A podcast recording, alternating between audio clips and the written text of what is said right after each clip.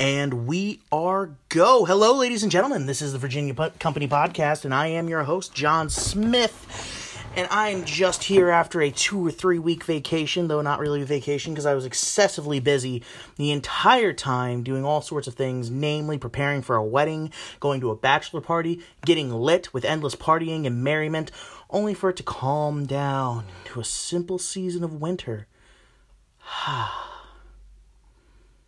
you hear that? That is the sound of contentment and general revelry coming to a close. However, it is just beginning because soon enough it will be time for my date of birth. And as we all know, that is important. Well, to some of us it is. So, what do I want to talk about today with you lovely folks? Well, I think as always we have to start out with, uh, you know, the cigar of the week. You know, um, it's been two weeks. So, I confess, tonight is not going to have a review of a cigar. However, I did go and pick out, and you probably hear me rustling around here with my bag, uh, several cigars for the next couple weeks. I think the next one I'm going to do is the Punch Classico. It's supposed to be a pretty good cigar. Um, and, and my hope, you know, it's, it's one of those budget sticks. It was only like $5. My hope is that it lives up to its um, reputation as a great cigar apparently has a lot of really great flavors associated with it and i can't wait. But you'll have to find the rest of that out next week. I also have a rocky patel drew estate java latte which i mean it's gonna be gonna be great.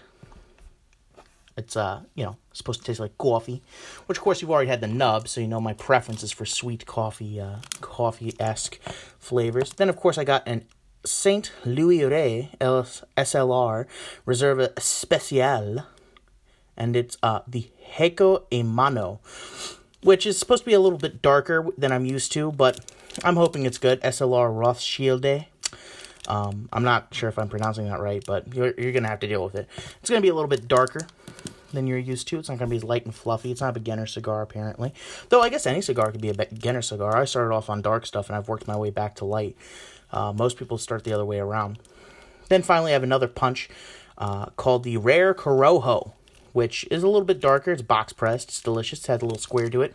And I can't wait because you can hear that is the sound of my cutter being prepared and ready. My matches stacked, my torch. Here, if you listen, you can hear it. You hear that?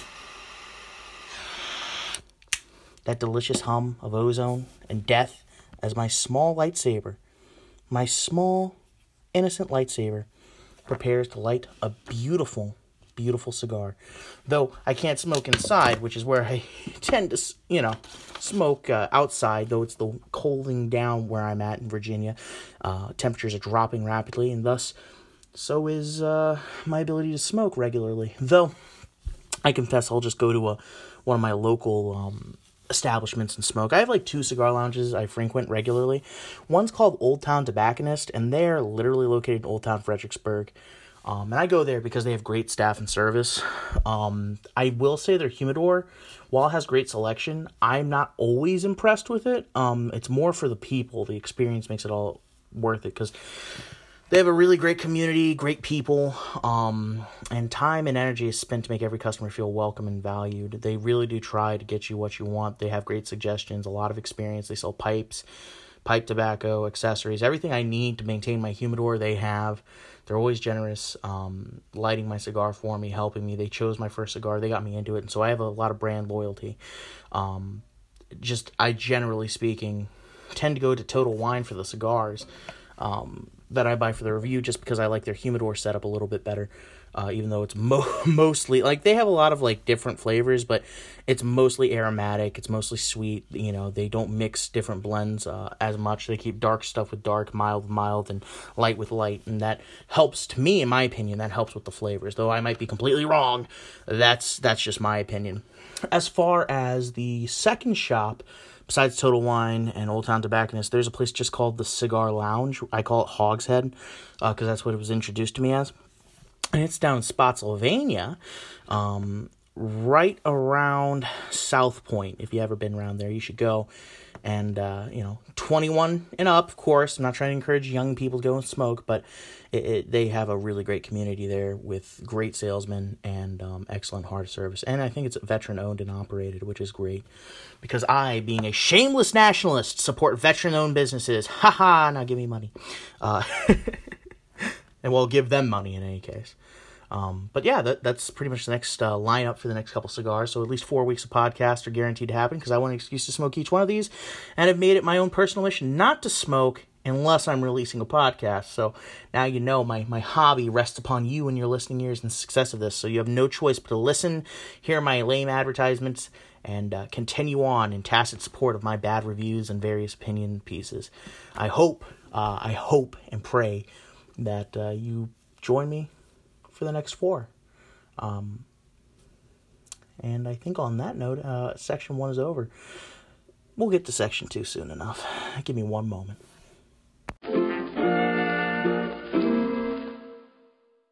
All right, well, after that brief interlude, here we are back again where we started. Oh, geez. So I mentioned earlier that I was going to a wedding, and it was a rather beautiful service, but made me think, you know, about some traditions in the uh, wedding and here, here's some of the things I dug up. So, I don't know if you knew this, but carrying the bride over the threshold is actually a reference to rape. Yeah, who would have thought? Now, before you get upset, hear me out. This is how it works. So, picture this it is an ancient time. You are a Roman. And you and all of your Roman brothers are off looking for wives. Well, just so happens you're at war with another tribe and that tribe has left all of its women out to bathe, naked, unguarded, unprotected. So, what do you and your men do? You round them up, take them home, and make them brides.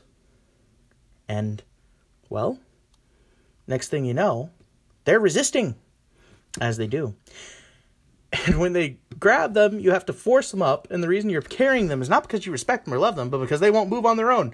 So you pick them up as you if they were just cargo, which essentially they are at this point, and you uh, carry them into your home.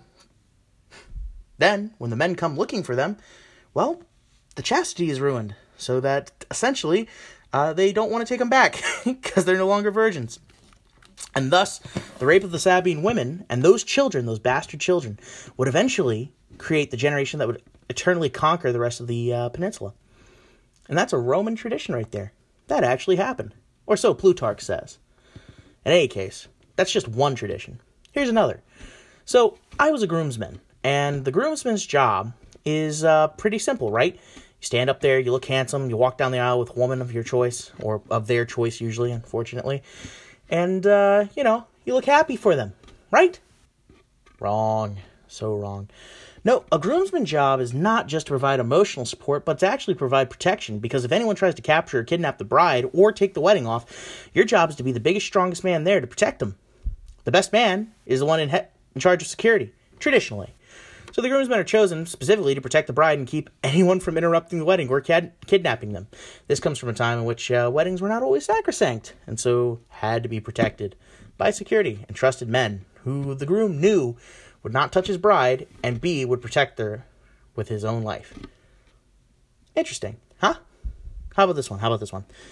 Uh, of course, we all know walking the bride down the aisle and giving in marriage is a reference to uh, kingship and passing on you know, your daughter to be bred into another house, right? As though it was property. But actually, you know, in reality, there was a lot more that went into it than simply, hey, here's my daughter, take care of her, that's mine now. You know, that's or that's yours now. Here's what's mine, now is yours. It's not simply an exchange of goods. The dowry in exchange was often designed so that if the husband died or was a flop, the family would know that at least whatever resources were there would be given to the bride and were her legal partender. So if the marriage didn't work out, she could take it with her. Thus, the dowry was a form of insurance to take care of the bride and her family. Well, in any case, I thought you might enjoy some of those. Here's another thing that I thought was interesting about the wedding. So, we all uh, have different things that are chosen, right, for us. And generally speaking, um, most of my friends have chosen marriage. Well, I'm single, so to give you some personal personal things about me, I'm I'm very single, and uh, I was just thinking about that, you know, the other day.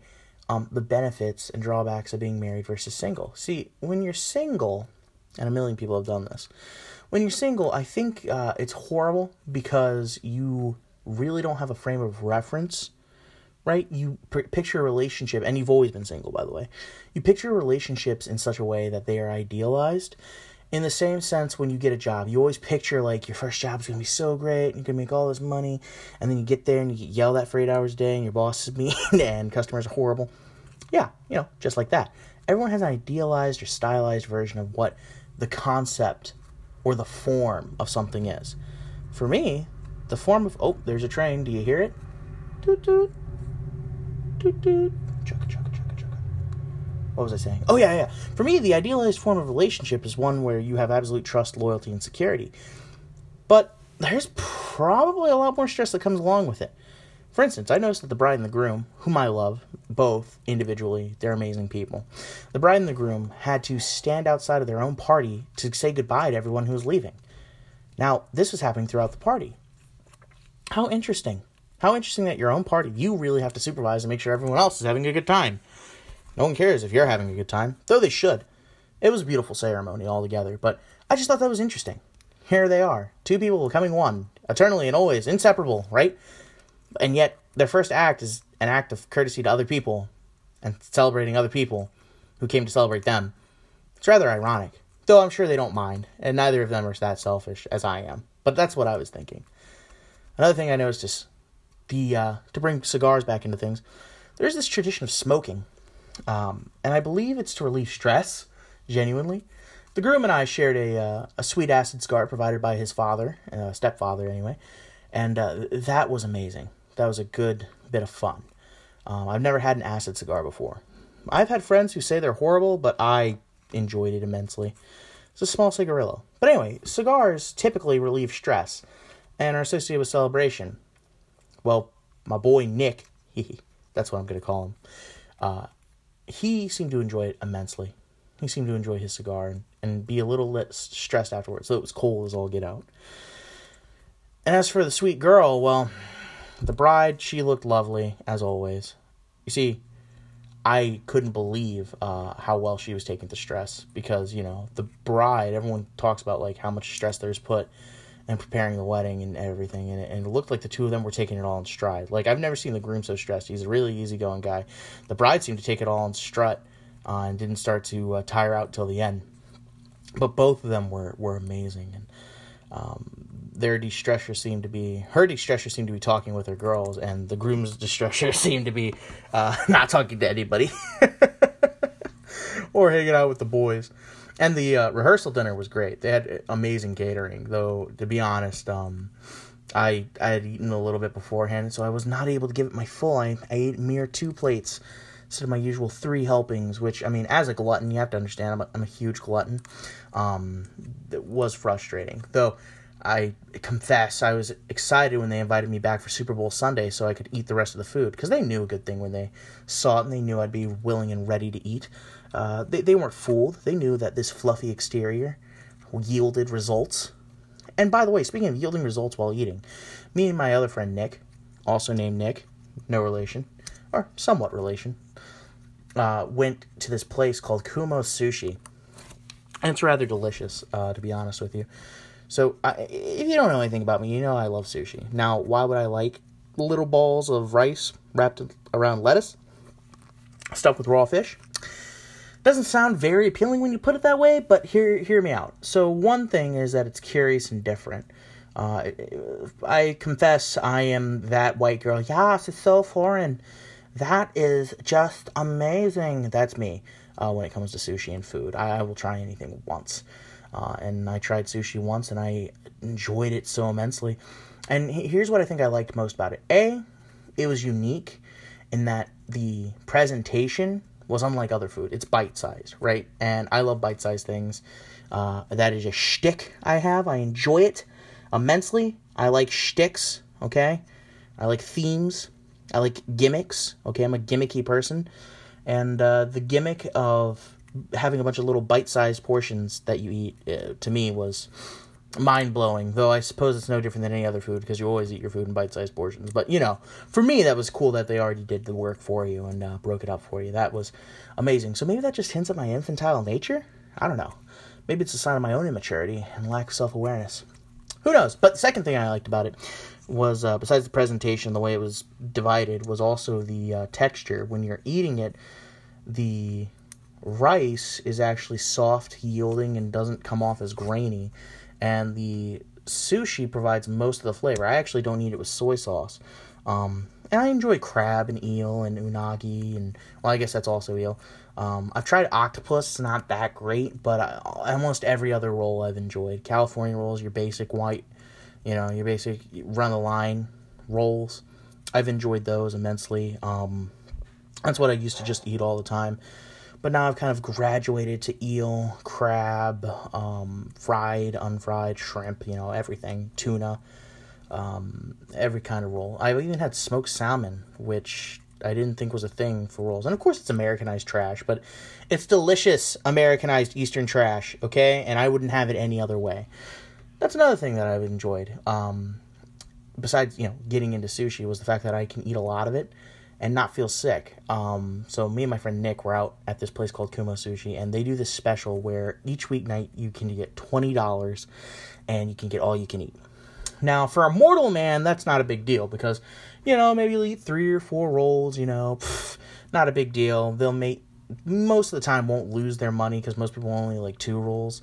Uh, not me. I will eat seven, seven rolls um, minimum and they will lose at least $30 on me. And they know it, which is why they give me dirty looks when I walk through the door. But that's why I'm going to repay them ever so slightly by giving them a shameless shout out on this podcast. Try it out. It's uh, it's delicious. Kumo sushi. Look it up. It's actually right across from uh, UMW next to a Planet Fitness. If you get the chance, check it out.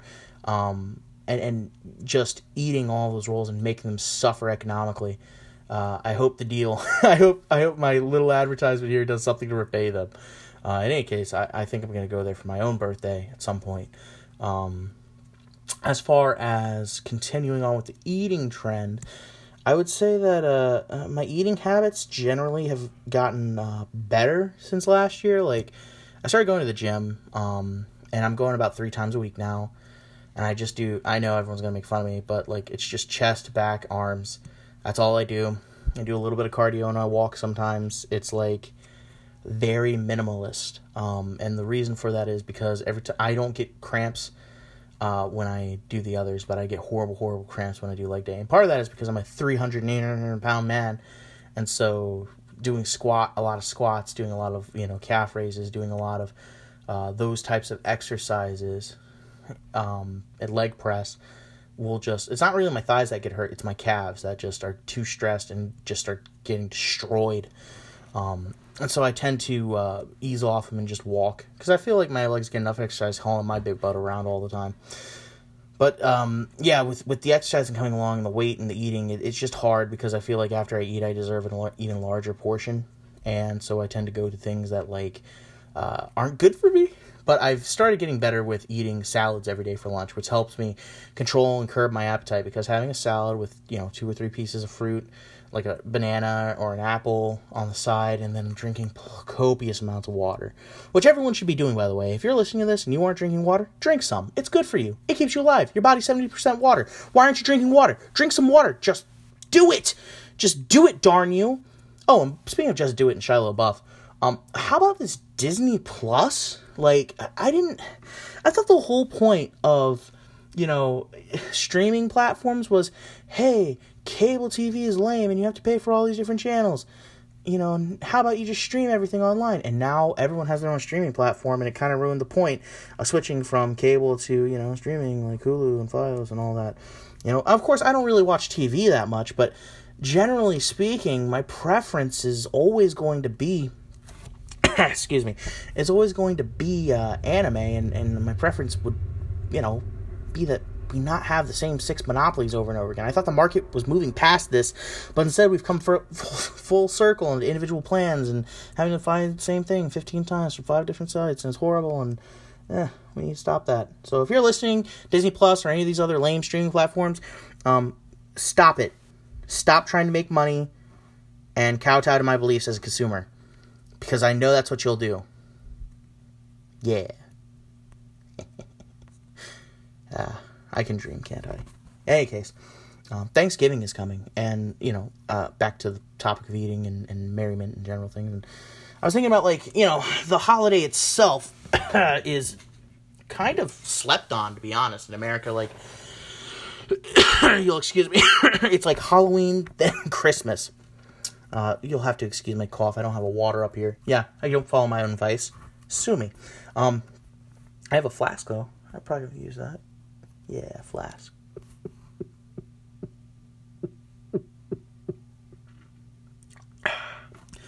Delicious. I'm not even sure what was in it, but I guess we'll find out as the course of this podcast goes down. All right. So, uh, what was I saying? Oh yeah, yeah. yeah. So, Thanksgiving. It's this great holiday, but it gets slept on. Like it goes immediately from October to December. Uh, November gets slept on so hard, no one cares about it.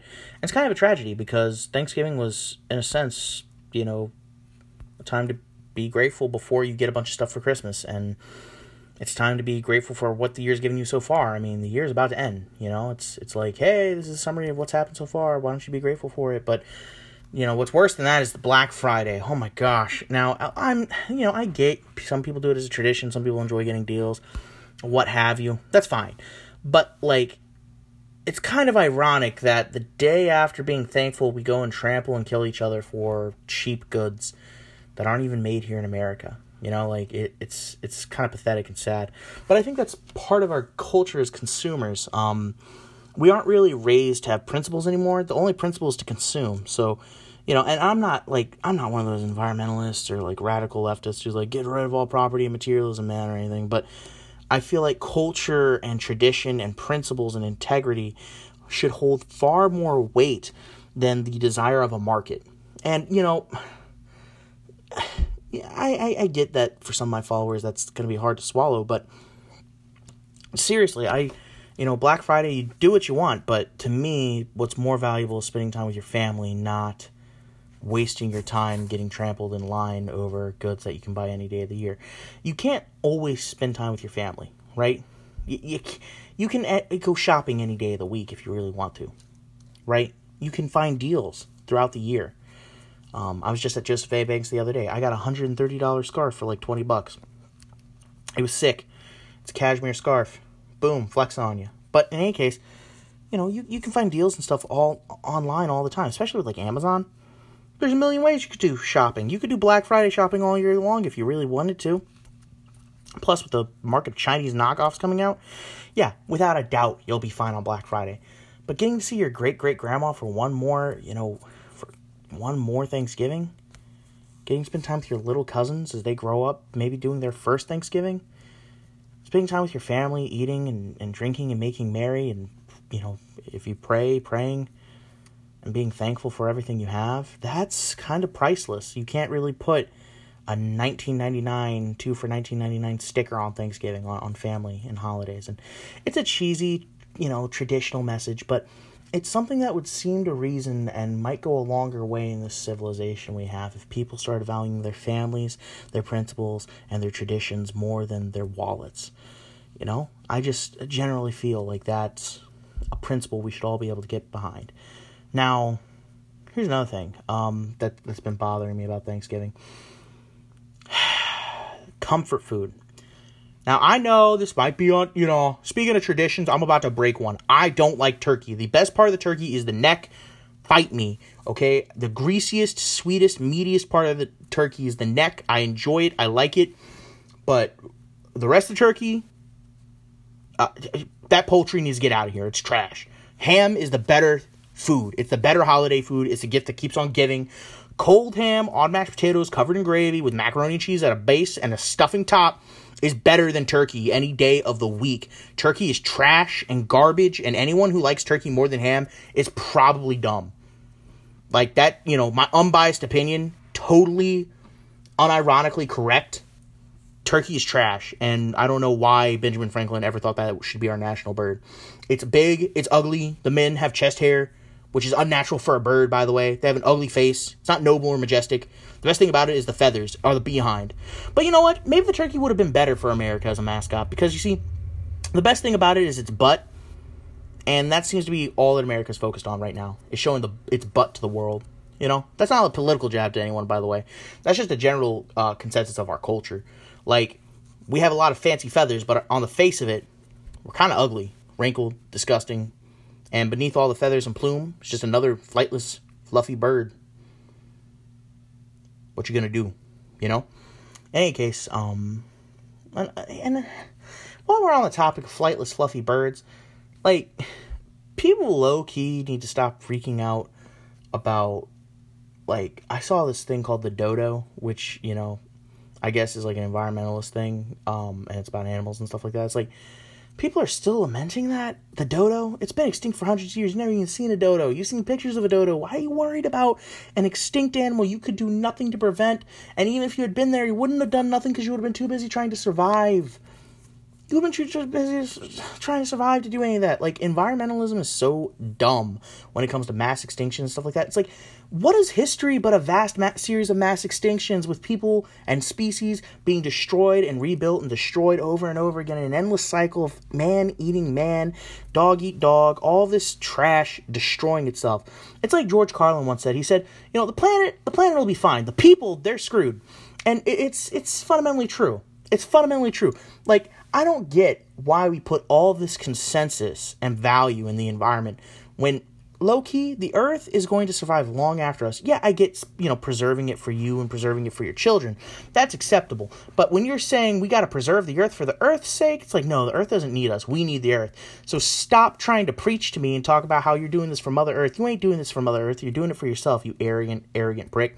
You don't really care about the environment. You just care about looking good nine times out of ten. Because I don't see you quitting your car, going on public transportation. I don't see you doing anything. Yeah, you'll make a sign, but then you'll leave it on the ground for someone else to pick up later.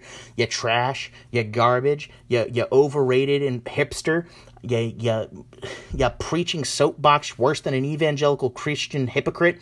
I don't have a care in the world against it. You know, anyone who condemns the United States for being too wasteful and for having a horrible environment and doesn't condemn China or India or any East Asian country ever uh, is probably a liar who's just trying to virtue signal so that they can get some attention from women who also tend to vote liberal.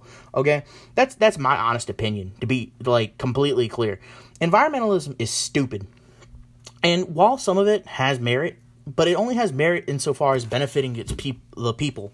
Okay as merit as far as benefiting people who care about it. But as far as like species going extinct, the world dying, it's like, well, you know, the world survived a mass ice age. The world has survived meteors that destroyed 99% of all life. The world survived things that nothing that life on earth could do absolutely nothing to prevent or stop. And yet life thrives anyway. So what if, you know, we are wiped out entirely? I happen to believe we will be one day. Like, we, we will not be here forever. And whatever comes to replace us on this earth, if it comes to replace us, not saying it will, but if it does, it'll hopefully be a better steward, than we are. But you getting in the street, making a fake sign, and yelling at me for driving a car when you drive one as well is hypocrisy. You expecting me to pay higher taxes when you don't pay any at all is hypocrisy, it's lies. It, it just comes off as, as preachy and intolerant. It's like that lame evangelical Christian who's like, "Yeah, guys, you gotta stop having premarital sex." Like, oh, when did you get married? When I was like twenty. What? Like, it's not fair. It's it's like that evangelical Christian who who sits on a soapbox and says, "Okay, everyone has to do X, Y, and Z," and then they're in the middle of an affair themselves. You guys need to stop watching porn. Watching porn. You know, you need to stop lying, but lies every other word.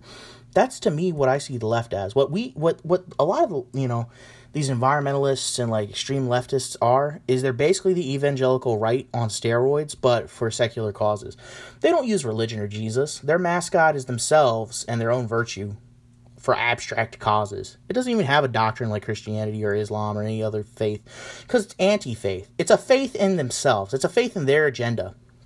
And it's weak cowardly and has no real substance other than trying to look like a decent enough person. Which is kind of deconstructionist because, you know, Christianity and most religions acknowledge humans are crap, need to be improved. But a lot of these people, like, they're convinced that, you know, they're already really good people and so everyone should just be like them. That's the difference. Like, Christians are like, hey, we should be like Jesus. Environmentalists are like, hey, you should be like me.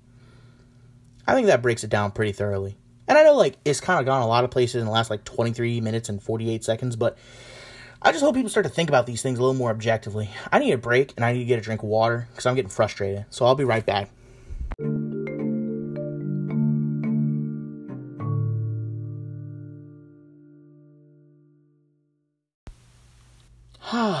Brief interlude. Went to go get a drink of water, chill out a little bit, and here I am, chilled out, ready to speak into your waiting and grateful ears. what a sigh, what a sigh. You know, soon I'll be an age, an older age, and my birthday approaches. And to confess with you and be honest, um, I'm not really looking forward to it. Like, in a sense, like, what is there to celebrate? You know, like, of course, I made it another year. Many people have died before ever making it to my age. And, uh, you know, but many other people have lived much longer than my age. And I suppose there are questions on both sides, the benefits and merits both. Some people insist they want to die young and never grow old. Others say they hope to grow old and die in their sleep. And some even hold out hope that they won't die at all, but rather, you know, some prophecy will be fulfilled, or some medicine be invented, or some cure for death will be, without a doubt, implemented across the entire world, sparing us all from that greatest of all mysteries the afterlife. I suppose when I think about my birthday, it's less about those deep constants and principles and more about, well, what's the point? It's just another day. Millions of people were born on that day as well. What makes me special? And my parents and family and loved ones would, of course, say, well, Billy, you are special. You're special to us. That's true. And if, you know, even if I was special, uh, to millions of other peoples. Would I really be special? Would I be any more special than an actor in Hollywood or a beloved political leader? What makes them special? What, because more people know they exist? Suppose there was a perfect man and no one knew he existed. Would he still be special? Would he still be perfect? What is perfection and who defines it? And by the way, how would you even prove he was perfect? And by what standard? Suppose there is a great man, or even a good man. Well, what makes him great or good? You can't even suppose it. We don't know him. If he did exist, we don't know his name. I suspect that the majority of good men, or even great men, are completely unknown and anonymous, because humans tend to give the most fame to those who are most infamous. And we call them great because they're infamous. Tyrants and heroes and kings like Napoleon, Alexander the Great, Philip of Macedon, Cyrus, Alexander. Of course, we have to remember, you know, there were multiple Alexanders. There's Peter of Russia. We have to go ahead and get into Catherine the Great. And of course, we can remember Gustavus Adolphus. And hundreds of other monarchs Alfred the Wise of England, George Washington of America, there are hundreds of leaders. Julius Caesar, the great consuls of Rome, living and dying, whether famous or anonymous, I'm sure there were many great and terrible people. We always hope that the terrible people will die anonymous. But is anonymity what's the difference between anonymity and fame and death? You know? Like, what difference does it make whether everyone knew you once lived or whether no one did? When, in a thousand years, regardless if anyone knows you lived, they'll probably be dead too. Sir, there are some legacies that live on, but people, in this world anyway, don't tend to. That's kind of a cornerstone of some religions, is it gives you a way to escape that ultimate fate that your birth and your life and your death and your greatness is, while relevant, relevant to one who is entirely relevant at all times. You see, if time has an ending and perception of time has an ending, then it seems to reason that something greater than time must exist. There's something that has to transcend time, transcend mortality, transcend beginnings and endings. And that, of course, would have to be a deity, a god, something that pre exists time, or at least has a means of escaping its effects. I don't think it's a uh, coincidence that most gods tend to be immortal. Otherwise, what would make them gods? They'd just be very powerful men, or monsters, or beasts. But what differentiates the gods from the men is that they tend to be able to escape that most feared of things, death. Though, of course, the Egyptian gods couldn't, and the Norse gods certainly didn't. And even the Greek gods, while not dead, would be split asunder and tortured for eternity. But there were certain gods and principles that, for the most part, could stay eternally young and were strong and couldn't be kept brought low, unless there's something of equal or greater power. It's strange. I think humans are the same way today. We kind of echo those old gods. The, the, the idol of the eternally strong, young, robust man, the eternally beautiful, fertile woman. That's still there. That's still part of the human psyche.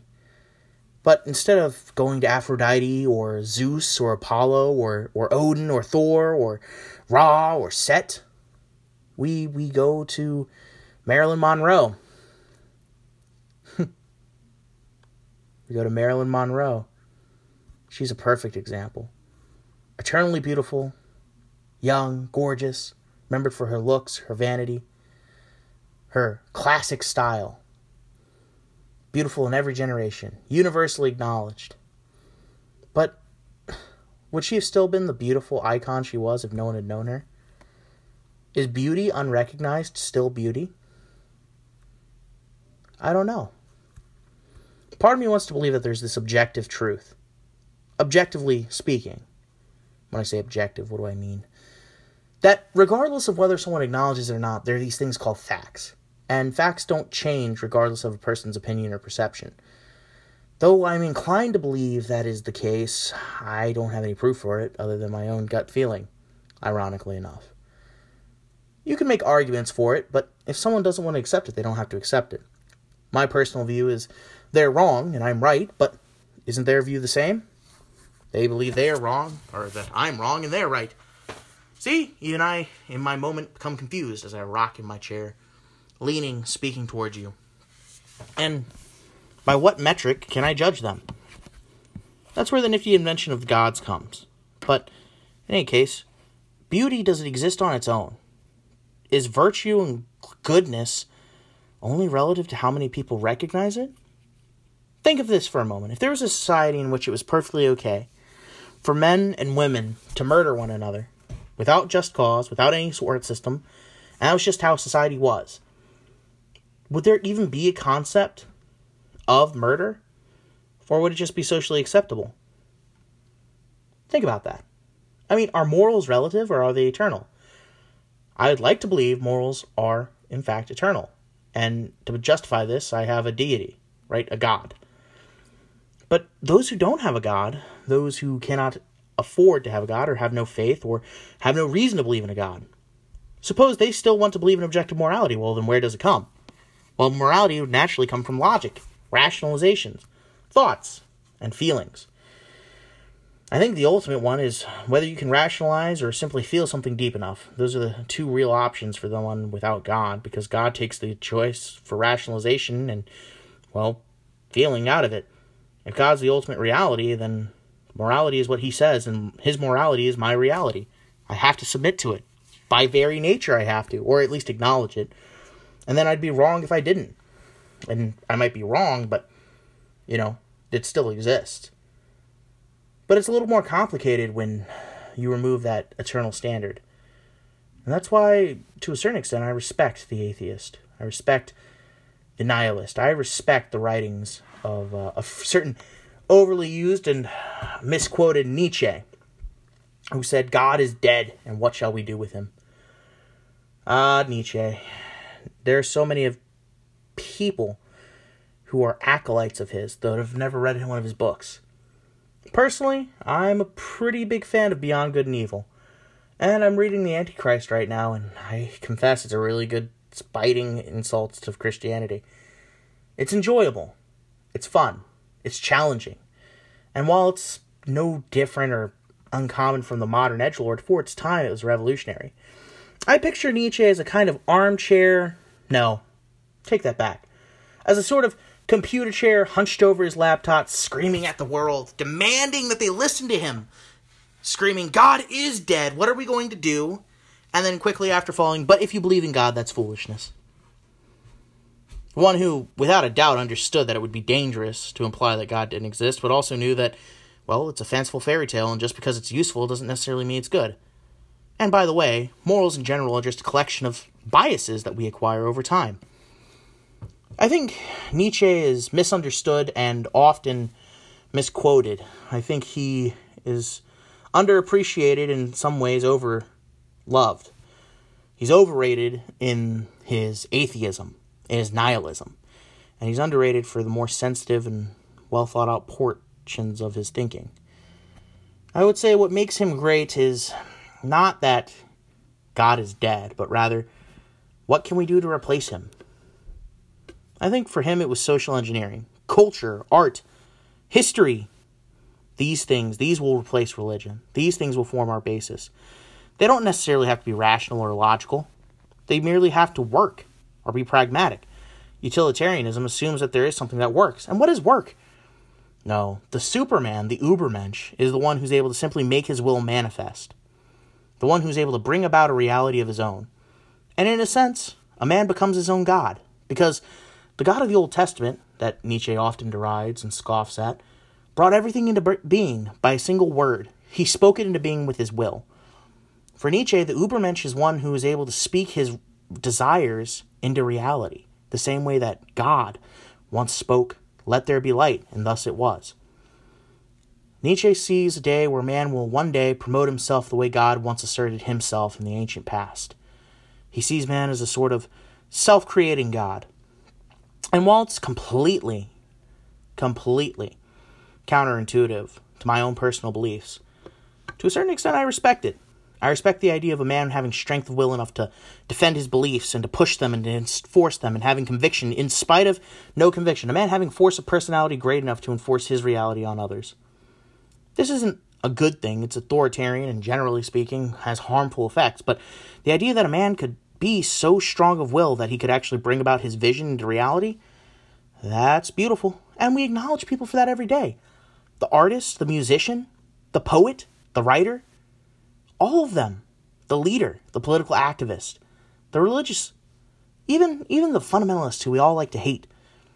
We admire those traits, the idea that they're bringing their creation, their passion to life and making a difference. Isn't that what they always say? Make a difference where you're at making a difference. What's a difference? And what difference should I make? If everything's relative, shouldn't it be my difference that I choose on my own terms? Well, while I feel like that's a fair and even occasionally reasonable justification and, and point of view, many people would kind of scoff at it. This is the part that people don't like about Nietzsche. The fact that he brings up some uncomfortable truth, which is God dead, well, what difference is there to make but the difference that benefits you? Bring your reality into reality. Bring your thoughts into the real world. Make them manifest. Become the Superman.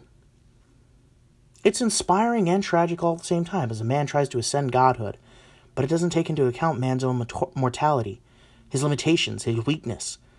That's why he's called the Superman. A man without weakness, a man with perfect invulnerability, a man with perfect strength, power, and will capable of bringing down civilizations or uprising them by his own might. A man who can essentially replace God and get others to agree to it, if he's only strong enough. It's tragic because it'll never happen, but when it finally does, I'm sure it'll be a form of Antichrist. And that's really what we all secretly deep down are. We're our own Antichrists, the anti God, the anti self. It's a strange paradox, but it speaks to something fundamental in human race. It speaks to something that we all have, which is ego. Nietzsche's writings are the ultimate expression of ego and yet at the same time destroying it. He knows it's not sustainable. He knows that men need principles and ideals to live. We've evolved that way. But yet he also doesn't want to believe in the fanciful stories of Christianity or their quote unquote slave morality and moral principles. He thinks they make people weak. So there has to be a sort of ground in which men can find their own way, but it can only be found through experimentation and through force of will, by enduring pain and suffering beyond all comprehension. And finally, perhaps, just perhaps, grinding out long enough to make their will a reality. I don't know if this has been a great summary, but that's generally the vibe I get from Nietzsche, and it doesn't do him justice. My rant doesn't do him justice. You should read it for himself. Try reading try reading The Genealogy of Morals or Beyond Good and Evil or The Antichrist. All of them are great books, and I can't recommend them enough. Though not to young or those of weak heart. And Nietzsche does have some hilarious things to say about relations with women. I mean, he was so butthurt. Like, this guy was an incel before it was cool to be an incel. Like, he, he got cucked so much uh, throughout his life. I think he fell in love with a woman and she wouldn't marry him because he had syphilis because of a prostitute. And what she did is she flirted with him, and then they went to Italy with his best friend, had a love triangle. The two of them left him in Italy to run off and fall in love after he proposed to her. It was like the ultimate fu. So Nietzsche, some of his writings about women in particular are pretty pretty entertaining for me, because you could tell it's just the writings of a man who's bitter um, with his lack of success towards the opposite sex. And and you know, to be fair enough, I mean, what guy wouldn't be in that position? I mean, you know, every dude's had a moment where he's been upset, and uh, every person I think has been upset and leveraged unfair judgments against groups of people. I don't believe there's a single person without bias on earth. I don't think there's a single person who wouldn't be a little bit like Nietzsche in his situation. Though, come to the same conclusions? I can't say. I can't say I would or wouldn't in any case, I think uh, last 16 minutes have been pretty productive, and um, I got to consider the last third.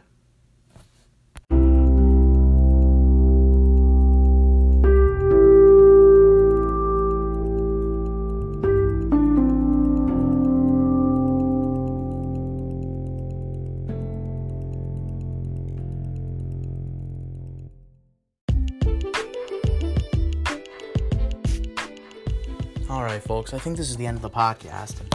I hope that you guys will forgive me for my brief break, but I needed it. And to be honest, I'm glad to be back. I can't wait to review the other cigars with you and hopefully have a better on podcast from now on. I'm thinking about writing a few more scripts and doing less offhand stuff and having more topics written out. If you guys have any suggestions, you can always message me on Instagram or drop a comment. I know I took a brief break from that as well, but I should be back on by the time of this upload. I hope you guys are having a good couple weeks and are prepared for the holidays, which I know I'm stressing about. It's been a rough couple days, and I'm getting used to a new job and getting used to the gym and getting used to getting my diet together, but hopefully we make progress at different rates. If you have a small business or you have something you want to promote or you have something that you want to add um, to this podcast, which is a podcast by a Virginian for Virginians for local groups. If you are of any religious affiliation, if you have any opinion you want to offer, I'd be glad to have you on. I've been looking for someone to uh, speak to me, to argue with me, to talk with, and I think that'll really add life to a podcast and help us to thrive together. I uh, I invite you to come on and, and seek me out and you know have a have a cigar with me. if you don't smoke, that's okay, but I certainly will. Um, in any case, I hope you guys are having a good couple of weeks and uh, I'll see you again later, next time I release the podcast. Bye.